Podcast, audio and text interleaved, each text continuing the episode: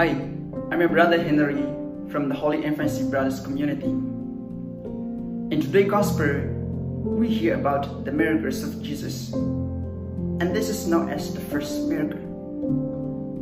We used to long for miracles to happen in our daily lives, and it is natural, especially in times of our trial. Maybe it is good to ask ourselves, what kind of miracles am I looking for?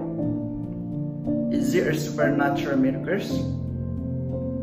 As a matter of fact, each of us have seen miracles every day in our ministry and in our communities. The result of miracle in the reading shows us is through listening. Just as Jesus' mother told to the servants, do whatever he tells you. The reading invites us to be aware of the miracles that we experience every day in our daily lives.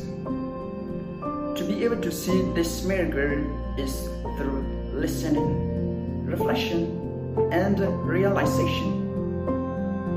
Let us continue to live out our lives more consciously and seek more internally to the miracles that is happening every day. Every day is a miracle. Lead Jesus